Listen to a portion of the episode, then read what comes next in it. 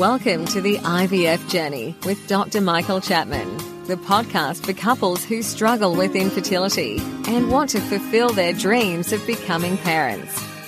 To access previous episodes packed with ideas, solutions, and tips that actually work, head over to Dr. Chapman's IVF podcast on iTunes.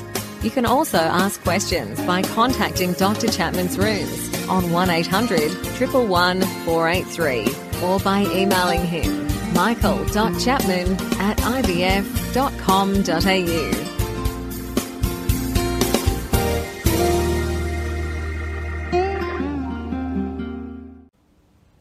There are other causes of reduced egg quality. Uh, we know, for instance, that smoking um, reduces egg quality. We know that obesity has an impact on egg quality. We know that chemotherapy for cancers has an impact on egg quality. They all damage the workings inside the egg, which include the mitochondria. The problem is, to date, we haven't been able to work out any treatment which might improve egg quality. Ideally, we'd like it, would seem logical if we can put more mitochondria into eggs, they might do better. People have tried that in animals and it hasn't worked. In some animal studies, chemicals that stimulate the batteries um, uh, have been tried, and there is some data now emerging that it is possible uh, in mice, old mice for instance, um, to have better quality eggs, and that's reflected in the number of um, offspring they have. So, some work out of our own unit at the University of New South Wales has shown that giving these chemicals um, does have that impact, reduces the chromosomal abnormalities in old mice, and reduces um, the um, lack of fertilisation that can occur with poor egg quality but that hasn't uh, now hasn't yet been tested in humans, and the drugs involved um, for a human are obviously taking very large doses compared with what's required for a mouse, and therefore um, human trials still really haven't got anywhere yet. That said, many um, things have been suggested as possibly improving that egg quality. None of them, however, uh, have been substantiated in large randomized controlled trials. What we generally look for to convince ourselves that a treatment is worthwhile.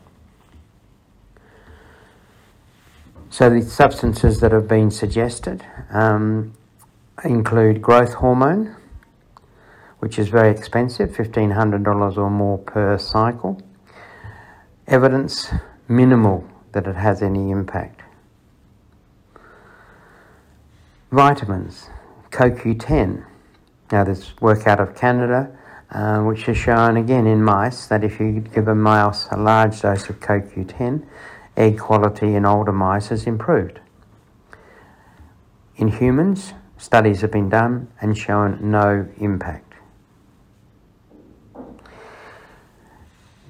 DHEA, which is a mild male hormone, uh, has been shown in two or three small randomized controlled trials to potentially improve egg quality. There are individual uh, patients who it probably has an impact on. I've certainly used it and have been surprised that women who with low AMH levels and failed IVF cycles have got pregnant spontaneously but it's few and far between. And it may not have been the drug at all, it might have just been good luck. And that's the problem with many of the things that are being um, sold um, on the internet and by your naturopath and your Chinese herbalist is that natural conception can occur in any case. And the fact that you're taking something doesn't necessarily mean what you've done has actually changed things. It's just that luck has come in your favour. So, good lifestyle is important to maintain good egg quality. medications that have been suggested have no proven value to date.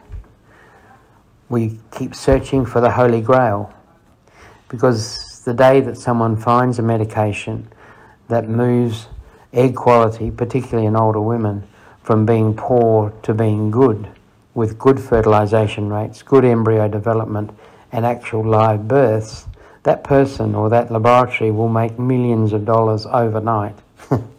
I wish I could find them. And don't forget that you can access all the previous episodes by going to our website www.theivfjourney.com and select IVF Journey Podcast from the navigation menu. Thank you for listening to the IVF Journey with Dr. Michael Chapman, the podcast which helps couples negotiate their way through the IVF journey, all the way to parenthood. You can also ask questions by contacting Dr. Chapman's rooms on 1800 111 483 or by emailing him michael.chapman at ivf.com.au.